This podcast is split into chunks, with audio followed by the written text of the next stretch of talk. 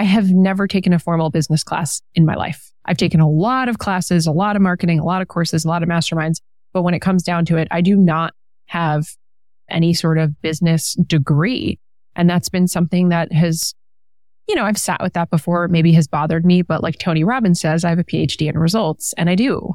And I say that humbly, but also with truth. So whether it's the results that I've gotten in my business or the hundreds and thousands of clients that we've worked with who've been able to not just make money. I don't care if you can make money. I want you to build a machine that makes you money. Like anyone can teach anyone to make money on Instagram. I want you to build a machine that makes you money so that if you can't show up for work, which I had something that took me out last year, we can talk about it. Eight weeks it took me out unexpectedly and I was out of work and the business kept running. That's the type of business that I want to teach people how to do. Mama! Let's reimagine mom life together. Mama Has Goals is your hub for relatable support and helpful resources that help you fuel yourself alongside motherhood. Your identity is bigger than mom, and whatever your goals are, together we're making them a reality. I've said it once and I'll say it again. Some of my favorite people are people that their energy, their heart, and their purpose are all just lit on fire. And our guest today is no exception to that. A former celebrity personal trainer and elementary school teacher, Jess turned her once cute side hustle into a multi million dollar business in 18 months.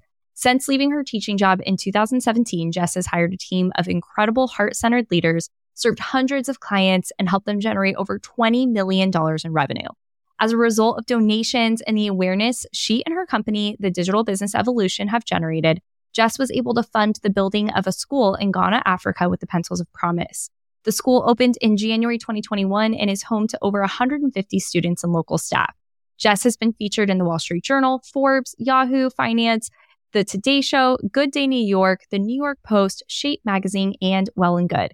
As evident through her business, life, and philanthropic endeavors, Jess's mission is to cause a ripple effect and inspire change for generations to come making a massive impact along the way and leaving a lasting legacy behind her singular actions. Jess is such a kind person. She is so much fun. She is so down to earth. And our conversation today is so good. We are going to dive into some serious business and life strategy from prioritizing family and business, having your partner on the sidelines doing their own path, or coming into the business as well as Jess brought her husband from his very great career path into her business her ectopic pregnancy and what life looks like now, knowing how to take the step in business when you have no business background, as Jess didn't when she started this business. And again, I'll say it 18 months till she became a multi million dollar business. We talk about Instagram versus reality, some of the challenges and struggles that Jess has seen along the way, how she shows up and what she shares, and also just business mistakes, learnings, and what that looks like. So you do not want to miss this episode. Something that we are doing that is really fun is we are doing part one episodes on this podcast and part two for some of our other business hosts. So if you are a business mama, you definitely want to be in Jess's life. As one of my personal business mentors and friends, Jess's podcast has so much value. So head over to the Digital Business Evolution, listen to the other half of this podcast episode to hear a little bit more about me, my business journey, and what the behind the scenes of Mama Has Goals looks like. Also, dive into the other episodes on the Digital Business Evolution podcast to really help kickstart your business journey. We'll link it down here in the show notes. You don't want to miss it. I don't know about you, but I love meeting someone that lets me be my favorite parts mm-hmm. of me. And I'm super excited to have you here, Jess, because beyond the fact that you are just a business genius and such a kind heart and such an amazing person, you also give this really great permission of being your full self alongside business and having the quirky parts of a personal brand, allowing you to build multiple seven figure businesses and beyond.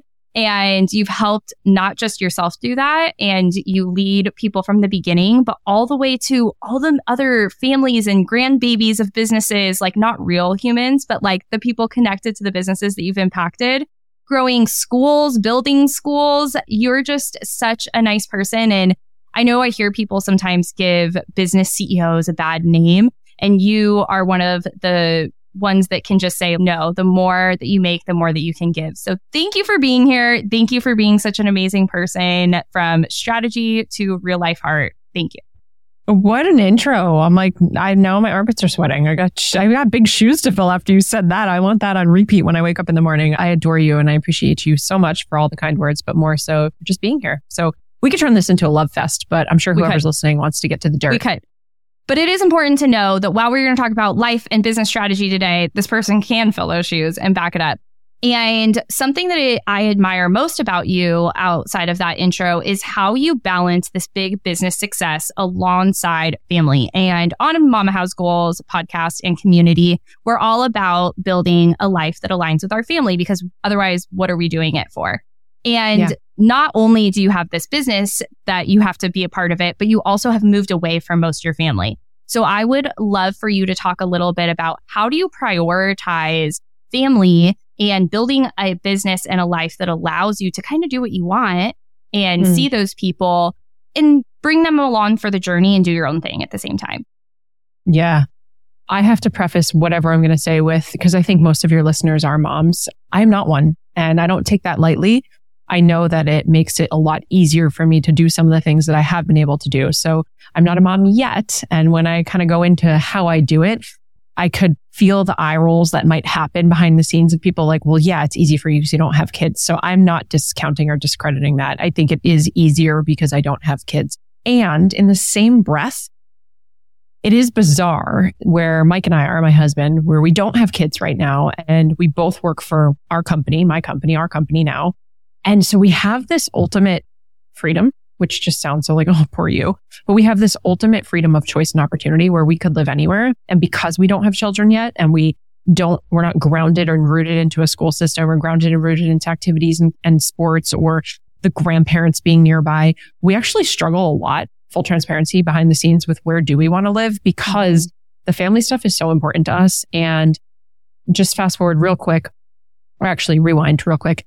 2020, we were living in New York City, Manhattan, high rise, the whole thing. He worked in corporate. I was building my business and scaling that company, had been for many years. And we decided to leave New York with everybody else who left. And we ended up putting all of our stuff in storage. We got a 40 foot motorhome and we traveled the country for 14 months through 27 states. And in this moment, that's one of those times where I'm like, I get it. That is much harder to do with kids. Super grateful. That was a choice of ours at the time fell in love with Arizona, which is where we currently live now. So to your point, we unexpectedly ended up moving 2,500 miles away from all of our people, our friends, our family, our network, our support system.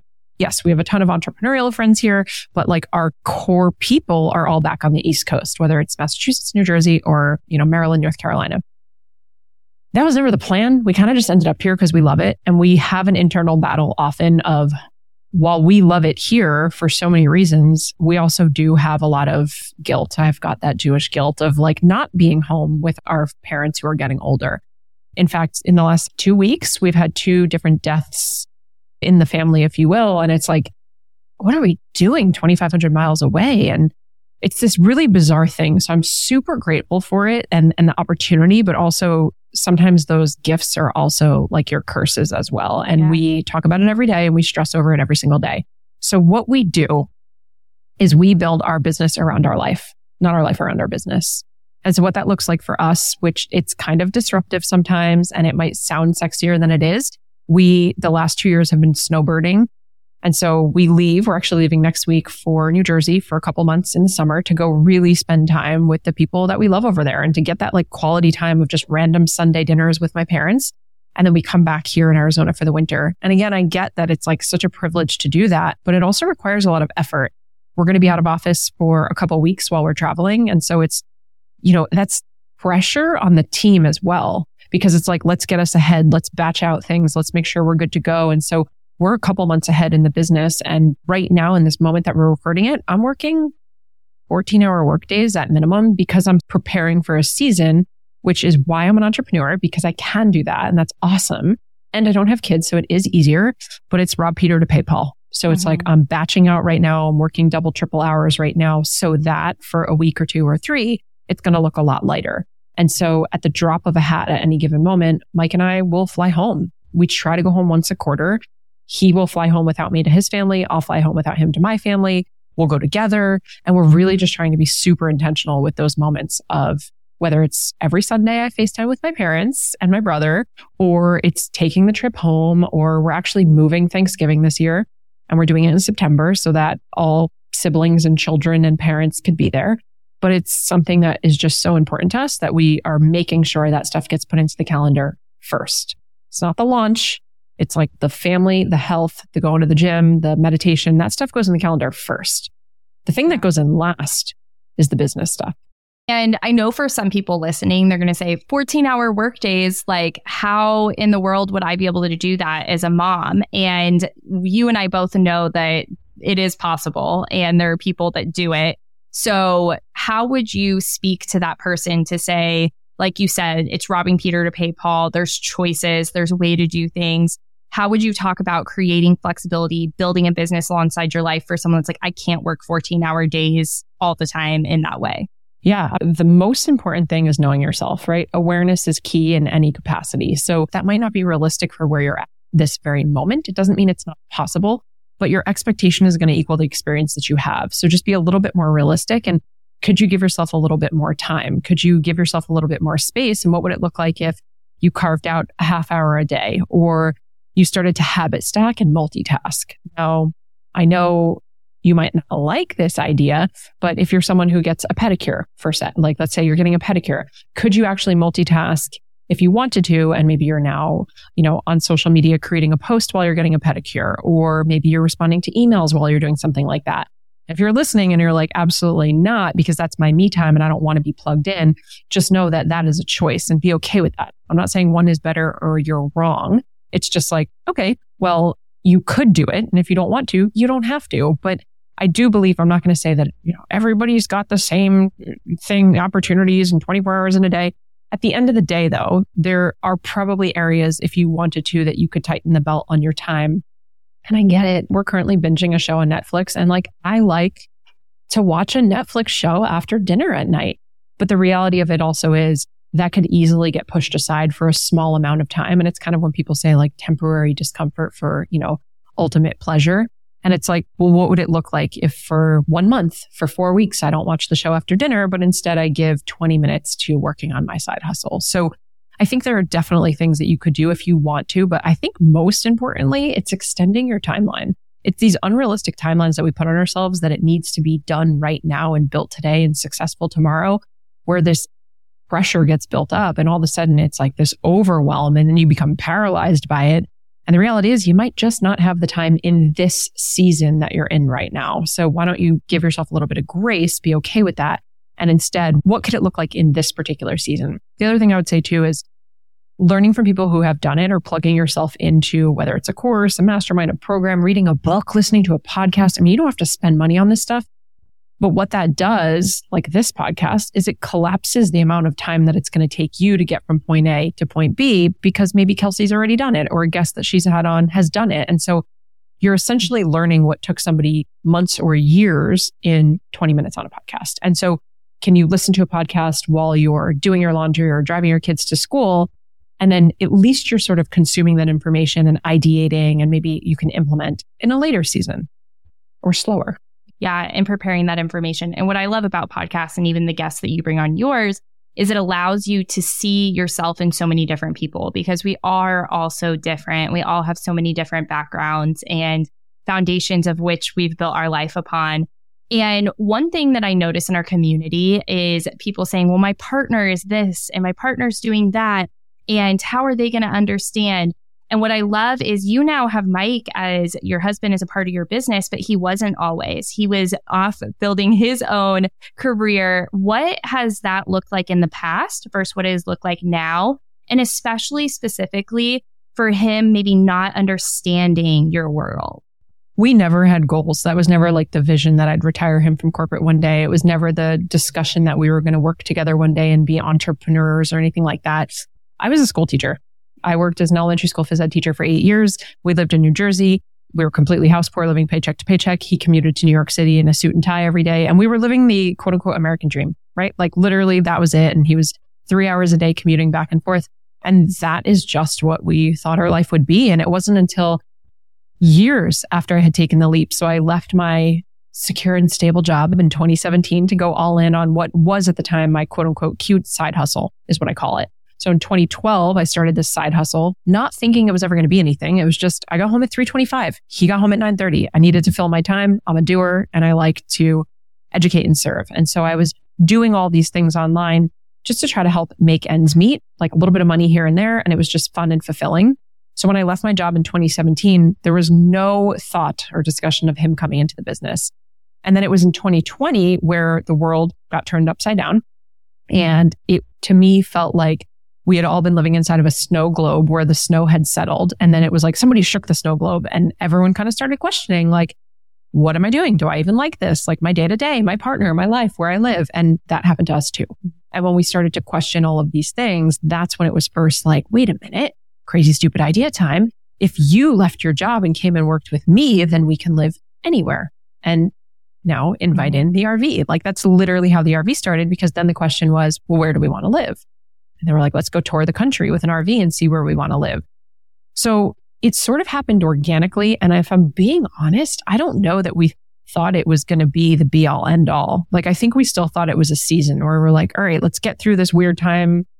Let's RV, you can work with me. And then maybe you'll go, like, we assumed we were going to go back to New Jersey and New York and maybe you'll go back yeah. to your job. Like, I don't know. It just wasn't really a thing. And when he first stepped into the business, there was a big learning curve. And we went from working separately. I'm a full time entrepreneur for a couple of years by myself. He's got his corporate gig where he's really doing so well. And all of a sudden now we're living in 300 square feet in a bus together, working together on a business that he ultimately didn't really know much about. He saw the revenue, you know, and he would see yeah. me on coaching calls, but he didn't necessarily know the ins and outs. And I had been in masterminds for years at that point, flying across the country, going to masterminds, courses, coaching programs. So he was always supportive of it, but he didn't necessarily know it. And it took probably a year for him to really, I also had a team already. So he was integrating into a full team and the business and the platforms and really understanding digital marketing. And there was a big learning curve from just our whole life got flipped upside down. And it, it took a couple difficult conversations and a lot of discomfort for us to grow into where we are today. And now I can't imagine him not being a part of it and, you know, what we've been able to build together. And it really is ours now. It's no longer just mine but it was an organic kind of thing. And we've just been really open to what it could turn into. When he first came into the business, we thought he was going to be the integrator, which is like the COO, because mm-hmm. that's more of what he was doing in corporate. It was very managerial. But when we started to kind of give him those tasks, we were learning he doesn't actually like those things. He just had to do them in corporate. And so he's more yeah. of a visionary. And now he's ahead of a completely different department in the company and someone else is the COO. And it was like the best thing we could do for our organizational chart so he didn't even end up doing the job that he initially came in to do, which is interesting. So we've just had to be really open and flexible to kind of just navigate it as we go. I love that. And what about the very beginning stages when you were like, hey, I'm going to do this thing or I'm going to make this large investment for this mastermind. I'm going to do this. And he's like, yeah, I mean, I don't really understand. So the first coaching investment I made was in 2014 it was my first business coach. And again, I'm like a full time teacher. I'm not leaving my job. It's just this cute side hustle. And I invested in a coach. It was $1,500 and like just didn't really have the money. My parents actually lent it to me, which I was like 30 or something at the time, 31. And my parents loaned me $1,500. And he was supportive because he saw something in me that I didn't. And I know a lot of people don't have that. So I'm super grateful to have a supportive spouse he actually was sort of encouraging me to go do stuff. He, he just saw something that I didn't. So we were so scared, but thank goodness for my parents, super grateful that they were able to do that because they also saw something where they were like, this is a good investment. We can see that this is going to, this is going to pay off in the end. And that was 2012. And eight years later, I wrote a check to my dad to help him retire at 70 something years old. So it certainly did, you know, pay off in that sense, but yeah, that's not everybody's story. And so what I would say to the person yeah. listening who's like, must be nice. Like you had parents who helped you and who are supportive and a husband who is supportive. There's this idea of anointing yourself, right? And I had a coach back in 2015 or so. I had wanted to speak on stages and it was one of those things where you're like, I want to be a waitress or a bartender. And you go in and you apply and they're like, we don't hire anybody without experience. And you're like, you're the fourth restaurant to say that. Like, how am I supposed to get a job if no one will give me a job without experience? And so similarly, I felt that way with speaking. I'm like, I want to speak on stages, but people want B roll of me speaking on stages. And so my mm-hmm. coach at the time said, build your own stage. And so that's exactly what I did. I built a stage and I had you know, 250 women come to an event where I built a stage and I got a videographer and I created my own B roll. And so if you're not finding that your spouse, your partner, your parents, your siblings are supportive, can you number one, just put enough into yourself, like anointing yourself that is possible. But number two, can you find those people like in Mama Has Goals, right? Like, can you find those communities whether they're free or paid, where there are going to be other people that can be expanders for you to show you what's possible, where they're going to support you, where they're going to help you out and, and whether it's gifting you something or bartering with you or just being there to talk, right? To have someone who's like-minded to talk, you can't put a price tag on that stuff. And so I'm so grateful for the help that I had. And I also was busting my butt. And if we go back to when I first left my job in 2017, I thought I was going to be the next Jillian Michaels. I was a personal trainer. I'd been a trainer for 15 years and I was training celebrities. That's what I wanted. It was like, I'm going to be the next TV fitness person. And so for about four months, when I had given my principal notice that I was leaving, that was my last year teaching until the end of the school year, two or three times a week, I would take the train from New Jersey into New York City. I would pay $40 to go to a pop up fitness class at some new bougie studio. I didn't know anybody. This is on a school night. I would take the class for $40 and I would take the train all the way back home and I'd get home at like 11 o'clock at night. And I would do this two, three times a week. And I'm saying this because this is a situation where, again, I was building my own stage. When we ended up leaving New Jersey and moving into New York City, and I had quit the teaching job and I was going to go all in on fitness, I already had a reputation and a brand presence there. I had friends there. I'd been showing up at studios there. I did the work ahead of time. Nobody was coming to save me. And so while I got the help of my parents financially and the help of my husband with the support, I still had to do the work. And when I did, it paid off dividends because the second we moved to New York, I had gyms asking me to work there and they had no idea we didn't even live there. They were like, wait, what? You just moved here? And I'm like, yeah, I've just been inserting myself. And the amount of people that I reached out to, I mean, this was the wild, wild west of Instagram. It was like 2015, 2014. The amount of people that I reached out to on Instagram were like, do you want to be friends? Can I take you out for coffee? Like I made all of the mistakes. I did all the things and I took my shot over and over and over and over again. And I wouldn't be here if I hadn't done that, all, all of those things. Yeah. I have spoke so many times about how sending the random message or going to the random coffee meetup, how I would say 90% of the time is 10 times worth it and definitely should do it. Um, with that, I remember when I started my business and I started reaching out to these random people on Instagram and like, what do you do? How do you make money? What does that look like? Why are you just posting like quotes on Instagram? I had so many questions and part of what I learned was the very first thing you need to do is work on yourself. There's this business and life strategy, mm. and then there's the mindset portion of it as well. And when people would tell me the, the best thing you can do for your business is work on yourself, I would be like, I'm good. Like everything's good. I don't know what you're talking about. And I know like through and through, you are so much business strategy, but I would love to know what are some of the biggest things that have made the impact on how you worked on yourself first and communication mm-hmm. and relationships and how you show up as a leader? This is a great question. So the name of my company is Digital Business Evolution because I believe that you're always evolving and growing and your business is a reflection of you and your growth. And so as we're constantly evolving as a human, our business is also naturally going to evolve. And I'm very mindful of the word pivot. Pivot has like this negative connotation. So I really see it as an evolution because you're stepping into a version of yourself that you ultimately are meant to be, right? You just haven't been there yet. When you say mindset first, I say mindset always, right? And so it's never not happening. There is mindset work all the time, every day. As a leader now versus where I was as a, so, a solopreneur, I am dealing with more mindset now. I'm dealing with more quote unquote putting out fires, managing people, emotions, hiring, firing, scaling, difficult conversations, communication. So it is a constant work in mindset and it's an everyday thing. And the way that I see it, because so many of our clients are sort of at the beginning stages, the beginning stages of business, most people come up against like limiting belief, right? Imposter syndrome, self doubt, which it's not a syndrome. You're not sick. It's not a disease. You just feel like a beginner. It's just beginner's mindset. You haven't done it yet. So once you've done it once, you're no longer a beginner. You might not be an expert, but you're no longer a beginner. And so the readiness that we feel or we think we're going to feel is an illusion. The only way to feel ready is by doing. So we talk all the time about the ABC method. Action breeds confidence, right? Action breeds clarity. once you do it once, you've no longer can say that you've never done it before. And so with reps, it gets easier over time. So a lot of times the beginning stages, it's kind of, am I good enough? The worthiness, are people going to listen to me? What if people reject me? What if this? What if that? As you grow though, there's this quote that people say all the time, new levels, new devils.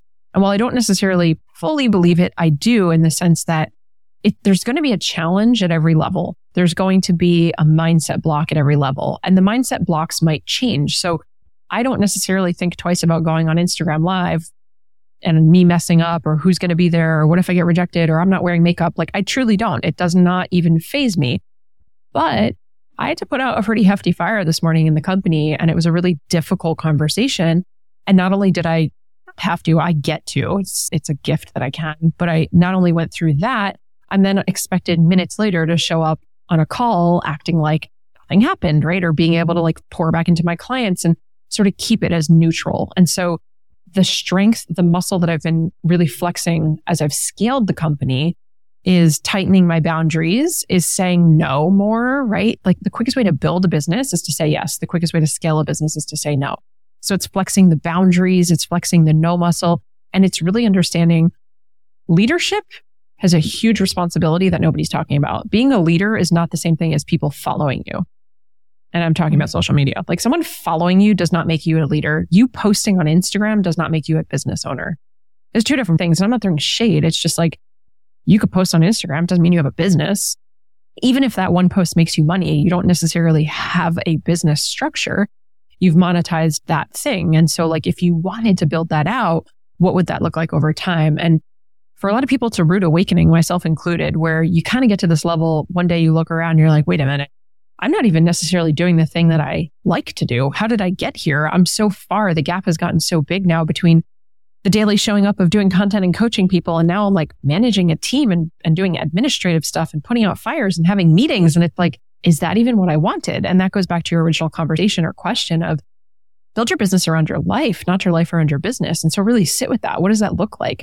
Maybe you don't want that. Maybe, maybe you really just want to be coaching. Maybe you want to hire people to do the other things. Maybe you want to be an intrapreneur where you're working in someone else's business, but you're not responsible for all the bells and the whistles of what actually running a business looks like. And that has been a couple of years of just kind of like seesaw playing in that, you know, sandbox for me of like, is this what I want? This is so interesting. I'm on the business more than I'm in the business, where I used to be in the business a lot. And I never had space or time to be on the business. And they're just different hats that you're wearing. Yeah. And something I hear a lot is, well, I didn't have that business background. And we've already talked about how you came from thinking that you were going to be in the fitness world and you were and had so much success there. I'd love for you to talk a little bit about that. Yeah. And prior to that was teaching. How did that transition look with you just learning the actual strategy that you now teach and also believing in yourself enough to be able to move forward each time? Oh man, I have totally felt that imposter so many times. I went to college for my doctorate of physical therapy, graduated with like a BS in kinesiology, went to grad school, dropped out of grad school my first year. I was like, ah, I don't want to be a doctor anymore. Ended up going to fashion school, went to Fashion Institute of Technology in New York City for accessory design, was selling accessories, then was working full time as a personal trainer while I was trying to figure my life out at a quarter life crisis. Taught elementary school phys ed for eight years and all in ended up doing 18 years as a trainer. And it was always like a side gig. I have never taken a formal business class in my life. I've taken a lot of classes, a lot of marketing, a lot of courses, a lot of masterminds. But when it comes down to it, I do not have any sort of business degree.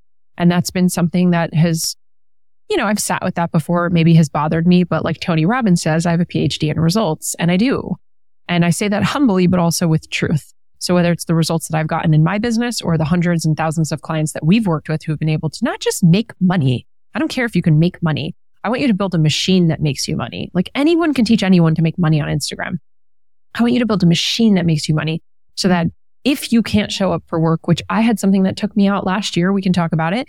Eight weeks it took me out unexpectedly and I was out of work and the business kept running. That's the type of business that I want to teach people how to do, right? How to build. So for me, um, I've definitely come up against that feeling of like, oh my gosh, I don't have this business background. Where did I learn it? Oh my gosh, the amount of podcast hours I've been listening to over the last decade keep in mind, I'm an OG, like I'm a grandma in this industry. If you've been in the coaching digital marketing space for like a year or two, you're considered to be like a vet. And I've been in 11 years. And so 11 years I've been posting consistently daily on different social media platforms, blogging, selling $79 ebooks, running fitness programs, group things, free things, paid things, in-person retreats, you name it. I really have done all of it, high ticket, low ticket, and everything in between. And so I've learned from experience. I've learned from making some pretty embarrassing mistakes. I've learned from having success. I've learned from tracking metrics. You cannot grow what you cannot measure. So we take very seriously the metrics because math is the path and we measure everything in the business.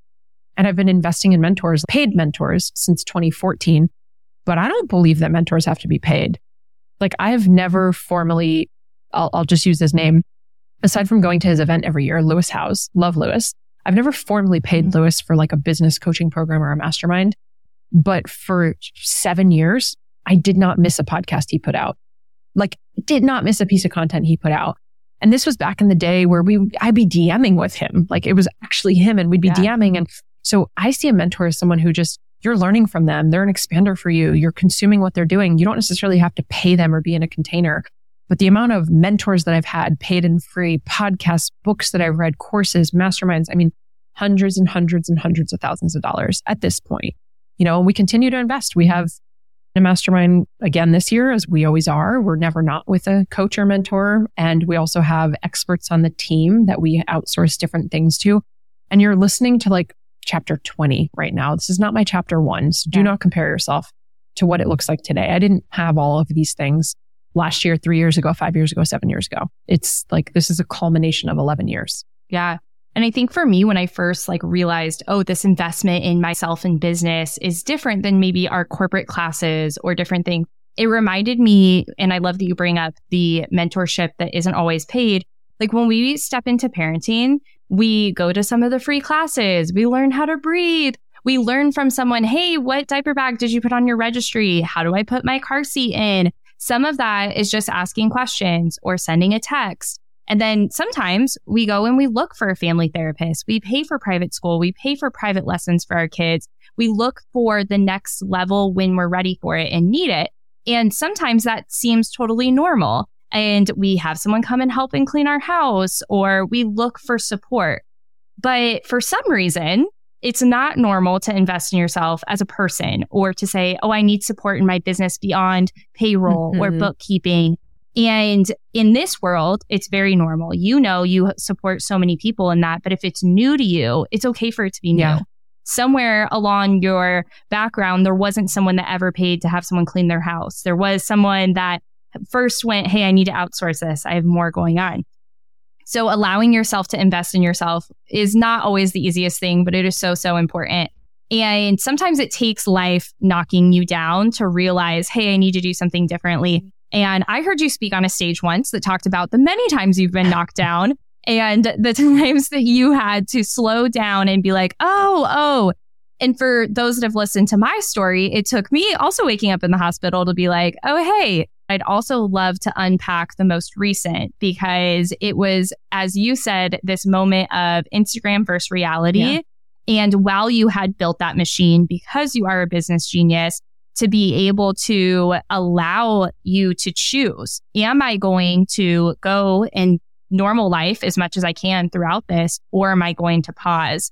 I would love to unpack what that decision looked like and also just how that kind of rocked reality for you for a little bit. Yeah. Oh man. Well, the first thing I want to say just real quick is like the theme of anointing yourself too, right? When we're talking about finding a mentor and investing, also just keep in mind, because you're going to get this. We have so many moms on here we put our kids into sports, we put them into theater, we put them into arts and crafts, right? We want them to get connected to like minded people. So we take that one step further, we put them in the room, get them in front of those friends, and then we become adults and nobody does it for us. Nobody's our advocate when you're an mm-hmm. adult. So for me, whether it's paid or unpaid, I want to put myself in the rooms. If I like soccer, I want to go to soccer. If I want to learn business, I want to go to business. So just, just to remove like this taboo or this pressure, the only thing that's happening right now as an adult is I am being my own advocate to put myself in the rooms with the other kids who are interested in the same thing that I am. That's it. That's yeah. it. Okay. Roadblocks, challenges, aha moments, man. I've had so many. I, I don't need to go through all of them. I think some of the biggest ones I'd say the biggest one because it was probably the first time that I removed my ego. And a dear friend of mine always says ego is your biggest overhead. It will cost you the most, right? Thinking that you know everything, asking for help. The very first time I removed my ego and I asked for help that I could remember in my old adult life, I was a maybe junior in college and I'd been struggling with an eating disorder for about eight years. Really awful bulimia, addiction to pills, diet pills, laxatives, fat burners, just everything I could get my hands on. And I was just so incredibly sick. I had two interventions with my roommates. I have, of course, denied everything. And I ended up finally one day waking up, not because I was like, I'm ready. It was more like, I can't do this anymore. Like, this is just exhausting. So I checked myself into an outpatient therapy program and it ended up saving my life. And so that was my first sort of breadcrumb as to like, oh, when you remove your ego and you ask for help and you say that you don't know how to do something by yourself, it saved my life. And then it wasn't until many, many, many years later in probably in while I was teaching, it happened again. And then as, as an entrepreneur, it happened again. But there were these tiny little breadcrumb moments where another moment that I had, this is now years later, I'm a full time entrepreneur and I was battling a breast cancer scare and adrenal fatigue and complete burnout. And I had essentially done it to myself, just like overworking, overstressed, overwhelmed, just awful. And I remember Mike came home from work and I was sitting on the apartment floor on my knees, just crying. And he was what's the matter? What's the matter? And I was basically, I think I'd either just gotten the phone call or I was waiting for the phone call from the doctor about the lab results, just crying, like, thank God it wasn't what we thought it was going to be. And he said something in the moment that changed a lot for me. Now, in hindsight, having the conversation with him, this is not what he meant, but I received what I needed. And so he had said something in passing, like, you did this to yourself. Now, the way that I received it, he's not a jerk, I promise. The way that I received it in the moment was that I did this to myself. Like I drove myself into the burnout, into the grind, into the thing to make myself physically sick. And it wasn't the first time I had done it. And so it was in that moment again where it was like, dude, nothing changes if nothing changes. Like you got to fix this. And then there have been many moments, and he totally did not say that. Like we found out way after, but that's what I received. And then there have been so many other times in my life or in my business. And for me, it's always health. It's always health it's an injury. It's something that knocks me off my feet. I need a surgery. I've had a lot of surgeries, unfortunately. I'm a college gymnast, so lots of surgeries, but it's always something that takes me out physically. And it's kind of that thing. I remember as a kid, Oprah used to say, like, I remember her saying one time, like, the universe gives you like a little whisper. And if you don't listen, it gets a little louder. And then it's like a nudge on the shoulder. And then it's like an elbow to the, your side. And then it like a whack over your head. And then a, a brick like slamming you down. And so for me, it's always my health where I get like a little whisper and I don't listen. And then it's like a little louder and I don't listen. It gets a little louder and then it takes me out. And I'm talking two mm-hmm. ankle surgeries, two stints in wheelchairs. Like there have just been so many times I've been taken out. And it's in those moments for me. I think I'd learned by now, like at 40 years old, grow up, right? But it's in those moments where I'm like, oh, I need to slow down. Oh, I need to reassess how I'm approaching this. Oh, I need to restructure my business. So the most recent one that really did take me out aside from the broken finger for the last eight weeks, which was really annoying. Um, back in September of last year, we ended up having an ectopic pregnancy. And for those who don't know what that is, it's basically the embryo was growing inside of my fallopian tube, which is non viable pregnancy. And they had to obviously remove the embryo as well as my tube. So I lost my right fallopian tube. But the interesting thing was we did not know we were pregnant. We had I guess you could say been trying. It was the first month that we were like, yeah, let's just like see what happens. Let's let's give it a shot. Intuitively, intuitively I knew I was pregnant, but I had not tested because we'll go there. But when I started bleeding was when I should have had my period. So I just didn't think anything of it. After six, seven, eight, nine, ten days of bleeding and it got progressively worse, I was like, something is wrong. So I had called over to the OB and she basically said, you know, this is the protocol. If this happens, go to the ER, but we're going to get you in here on a Monday. And this was on a Friday. This wasn't just a regular Friday. This was a Friday during our live launch. So the way that we run our business is our signature program. We do a massive live launch where we have thousands and thousands of people that come to this three part live sort of webinar series. So there's three big parts where there's these big two hour trainings. And then every day in between for 10 days, there are other trainings. So I'm on for 13 days in a row. This is day two of day 13. We've been working for seven months on this launch. This is our big program. It's the meat and potatoes of our revenue. We've got affiliates. We're running ad money. Like it's a Super Bowl for us, right? Yeah. So I wake up on day two and now it's Saturday and all of the things that she said to watch out for are happening. And so we went to the hospital and when we checked in, like long story short, nurse comes back in immediately after blood tests and everything. She said, Oh, well, I'm so sorry. As you guys know, you're pregnant and it's not viable. And Mike and I looked at each other and we were like, that is very new information. Like I did not know that I was pregnant. I was six weeks. And at the time she was like, it's probably a miscarriage. And so let's navigate. And within a couple hours, they wanted to do some more testing. And so after some other testing, they had done like an ultrasound and they were like, yeah, we can't find anything, but based on your HGC levels, you are still pregnant. And the amount that you've been bleeding, you are miscarrying. Something's going on. We have to go in and do surgery. It has to be exploratory. And I'm like, I do not have time for this. I have a training tomorrow. I'm literally like sitting at the hospital, like eating pretzels on the bed because I'm not thinking that it's going to be anything. Yeah. And so we really didn't have time to process any of it. The fact that we were pregnant, the fact that like all of a sudden this was happening, it wasn't viable. And so within just hours of first getting to the hospital, I was wheeled into surgery for exploratory surgery. They ended up finding out it was ectopic, removed the baby, removed the tube. And I basically woke up and looked at the doctor and was just like, what happened? And she told me what happened. And I was so angry. I was so angry, Kels. Like, I wasn't even at sad yet. Like I wasn't ready for, and I, and I hadn't processed that I had been pregnant and that there was a loss. It was like, I was just so angry. You took my tube. I know I signed the papers mm. and like, thank you for saving my life, but what? You had the audacity, right? And like, I was just so angry and went home that night and had to make a really difficult decision of do we continue with the launch or do we not? And I gave myself until the next day to make the call and tell the team what I was going to do. And it was my choice to continue with the launch. We didn't need to financially, but my number one core value as a human and with my company is integrity. And it just felt weird to shut it down after we had already started it. Had we not started it, I think I would have been more open to pushing it. I, I, I definitely would have. But because we were in it and we had thousands of people from around the world, like so jazzed, I wasn't ready to tell them what had happened like it was mm-hmm. 24 hours later. I was not ready to talk about it. And so it just felt out of integrity to end it. And so what I did do was I leaned on the team and I leaned on our coaches that we have in our company. And I said, make it work. Do it. Do what you need to do. If you need to do replays from past launches, if you need to send re- emails, I don't care what you do, make it work. And they proceeded to go through the launch without me. And I did not know when I was coming back. I basically sat on the couch watching dance movies to the point that I literally was like up to dance movies that were from other countries and other languages and they were like really bad like voiceovers. Like it was yeah. like there's nothing left for me to watch.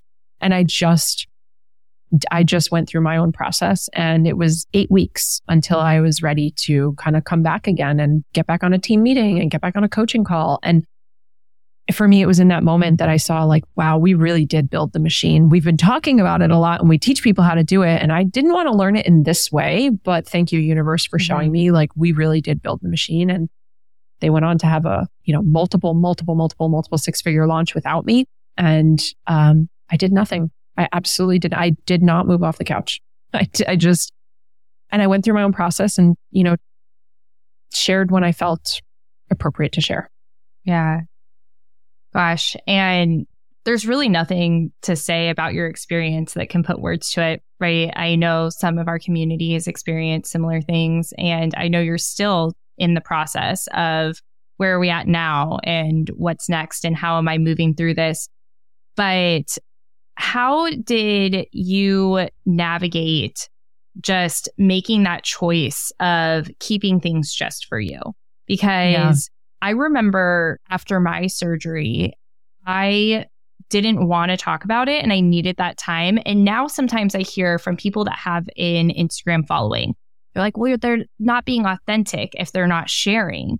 And there is this Instagram versus yeah. reality. But when you're in it, you say this even with business, right? Like when you're in the prescription bottle, you can't read the label, right? But even when you're in it, you can't vocalize what you're going through. You can't process in a way to share with others exactly what's going on. And so I'm curious in that moment, not only how did you communicate to your team and your followers or choose not to for that eight weeks, but how did you have that conversation with Mike for someone that was just kind of there with you? Yeah. For me, so I sort of live by one thing on social media, right? People talk about authenticity and vulnerability. You do not need to air all of your dirty laundry for you to be vulnerable or authentic. This is a barometer that you're going to have to choose what like that litmus is for you, what that temperature is for you. There is absolutely no right answer. In fact, I would caution that you don't use things in your life like this for marketing. Like I think it's pretty, you, people can read mm-hmm. through the lines, right? Like people can feel the energy when someone tells like a traumatic story or some sob story and then pitches at the end and you're like, oh yeah, yeah, right? Like there's a level of it, just like with kids. Do you want to share pictures of your kids on the internet or not? It's your choice. There's nothing right or wrong about it. So for me, I sort of live by there's a difference between something being a scab and something being a scar. So 24 hours after it happened, it was a scab. like even eight weeks mm-hmm. after it happened, it was a scab. I was in it. I hadn't processed it. I hadn't learned the lessons from it. I didn't understand it. I still don't understand it. Um, and that's okay, right? That's part of my process. When it's months or years later, depending on what the thing is, maybe it's days later, it sort of turns into a scar. And whether that is something big T or little t, big trauma or little trauma, right? It's anything though. It's a difficult conversation. In the moment, you're heightened, your cortisol's up and you're like angry and in a fight with someone, it's a scab. But days later, when you've worked through it and had a conversation, now it's a scar. So for me, I generally don't love sharing when it's a scab because I don't mm-hmm. feel that it's I don't have all the information yet. I don't have the lesson. I don't have the context as to why I would be sharing. Now, on the flip side, sometimes it just feels good to share. But I also am very mindful with my community and my audience that I'm not going to unload something on you so that I feel better. That's not what my platform is for. And so I'm very cautious when it's a scab. The minute it happened, I shouldn't say the minute. Within 48 hours of the surgery happening, I knew that I would share one day. And the reason was I couldn't find anyone who had been through what I had been through. This is not a competition. I found a lot of women who had miscarriages. I found a lot of Facebook groups for miscarriages. I found even infant loss. I found support groups. I reached out to every therapist I know and I asked for their help and no one could connect me to anything for ectopic. No one had people to connect me to. No one had support to connect me to. There was no Facebook group for me to go into. And I felt, I just felt really alone. And I'm okay with share. I'm not ashamed of it. I'm not embarrassed or anything. So within a few days, I knew that one day I would share because if I could help just one, one person feel not so alone that it's happened to me, mm-hmm. then I, that for me is worth it. And it ultimately has nothing to do with my business, right? But it has everything to do with my business because I am my business and we're all humans. And so I felt it was really important. How long it was going to take, I didn't know. I, I just kind of was like rolling with the punches. Now we were documenting along the way because I'm, I create, I'm a content creator. So I'm always documenting. So Mike has video of me doing the presentation to the full audience of thousands of people virtually. And from the neck up, I'm like, I got makeup on and my cute little, you know, outfit. And from the waist down, I'm wearing leopard print pajama pants that are hiked up to my boobs with a diaper and like bandages all over my stomach. And so we sort of thought it would be helpful to see this kind of Instagram versus reality because what these thousands of people didn't see was how I felt and what was going on and behind the scenes. And for the context of me being a business mentor, it actually is really important to showcase. And it was my choice to go forward with the launch, right? But to yeah. showcase sort of like what was going on behind the scenes and all the fires we were putting out and the fact that I was on the couch just miserable and crying and sad and grieving, but then I'd turn it on for the one or two hours that I would need to turn it on and kind of compartmentalize, but then give myself the space to do the healing that I needed to do. So I knew it was something I wanted to share. I just didn't know when. And it was around eight weeks in that I'm kind of like, I think I shared around week 10 or 12. And I was like, okay, now I feel comfortable sharing. It's not marketing. It's just, I want to mm-hmm. tell people what was going on and I want to let other people know and not just women, but men, because something that we found, you know, you asked about Mike, most people didn't ask Mike how he was. I'm not going to say nobody did. Mm-hmm most people only asked me how I was, and I'm super appreciative. But it was a really interesting moment for us to realize that he was going through his own grief. He lost something too. And watching me and just how sad I was and how much pain I was in and how much blame I had on myself and just all of it. And he's carrying the weight of the team and managing all the people that he's not normally managing. And so the taking care of me physically and taking care of the business and everything, like most people did not ask how he was. And the few that did, it was like, wow, you unfortunately must have gone through something similar to know how important it is to ask him how he is.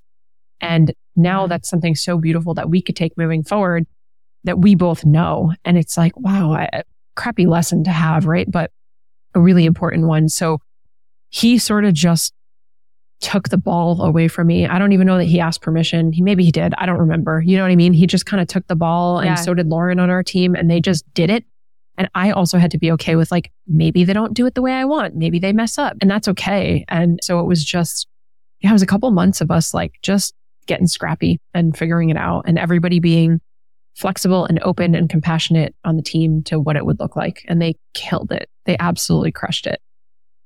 yeah, I mean, so many people wouldn't have even known. And I just think it's this really beautiful permission to run your business the way that you want to in your life, in the sense that it gives you an outlet when you are in this grief state and you're giving yourself permission to be on the couch watching movies and crying, but also you're like, I want a version of normalcy. And how do I get that right now? So, how do I get on and do this? And then on the flip side, having Mike be, okay, I can pick up the ball here and I'm going to do that. And also, I can't pick up the ball and tell you you are or aren't going to do something. So I'm going to let you figure out how you're going to get on the call and do that and watch TV and, you know, navigate life in that way. And no one knows how to help each other or anyone else. But like you said, being able to check in and say, Hey, how are both of you Yeah. doing? How are all parties involved doing? And I think this is very specific to that. Like you said, finding your people in your group can feel so hard but then also just general to be able to say like when people go through things it's almost never just that one person that is going through that But I had incredible people like you reaching out. No, it really truly like there were so many people that did reach out who just offered so much love and support. And it was like to know that you have people in your corner. And I think if I didn't share it on social media, I wouldn't have known about some of the women that came forward and said, I too had an ectopic, or I went through a miscarriage, or I went through something similar, or I'm so sorry, or I lost my tube, or I lost my uterus, or whatever. And it was like, wow, it's unfortunate that that's what we're bonding over. But had I not shared that, I might still feel really alone in the fact that I was the only one that I knew. But then I shared it, and then other people were like, me too, you know, and you were like, wow, that's wild. And I just had so many incredible people kind of surface in my life from that. yeah because if you don't share what you're going through no one can help you Yeah. right it doesn't mean you have to share but then also understanding that people can't support you if they don't if they don't Yeah. know we could literally talk Forever. forever but i would say I have two final questions for you. First is whether it's even just through that and that experience or the other hard things that you've navigated, or it's through business. For those that are listening, you know they're going to hit challenges, business and personal. They've maybe already had them. What is something that you have learned that helps you get back on track and get going again Mm. when you've been knocked down? distance. So like removing myself from it, it being the challenge or the thing that I'm working on, right? It's like the visual of sitting at a computer and the cursor is blinking at you on a blank page and you're like trying to force yourself to write a paper in school. Like that is not going to happen. There's going to be so much resistance. There's no creativity. There's no motivation when you're just staring at the blank cursor, you know, staring at you or blinking at you. And so for me, it's like distance. How can I step away from the thing? How can I triangulate the problem so it's not about me? How can I remove myself from literally the environment? And it might just be going for a walk, go outside, take a deep breath, take a workout class, meet up with a friend, go get coffee at a coffee shop. And it's removing myself from the very thing, which feels counterintuitive, right? Because you're like, but I haven't figured it out yet. And it's like, well, you're not going to figure it out sitting there getting mad about it. So allow yourself the distance. And maybe that's even taking a couple days off or a vacation or a social media Mhm. detox or whatever it would be. It's like allow yourself the space to actually come back fresh. Yeah, that's good. Always need to step away. I feel like that also comes up with parenting. Like if you see yourself, and even for you with teaching, And until you carry that other title, to be able to say, like, okay, when you're about to yell at your kids, or you feel like you don't know how to handle the mess in the house or what to make for dinner, like, take a step back. And it applies to business, life, everything, grief. It's like a reset, a little reset, like a mental vacation, you know? Yes. Mental vacation. Love that. Before I ask my last question, all the places we can connect with you. Of course, all the business goodies, so much value. I can't even vouch for it enough on the podcast but all the other places people can move forward in life and business with you? I hang out most on Instagram. We are basically on every single app or platform. So I hang out most on Instagram. My handle there is I am Jessica DeRose. It is a little confusing. My maiden name is Glazer. That's technically my legal name. So lots of things have Glazer, lots of things have DeRose. But um, I am Jessica DeRose on Instagram. We also have our own podcast, so Digital Business Evolution. We currently put out three episodes per week, and they're really fun. There's lots of mindset stuff, lots of business stuff. We do guest interviews, mic drops with my husband Mike, and then solo episodes.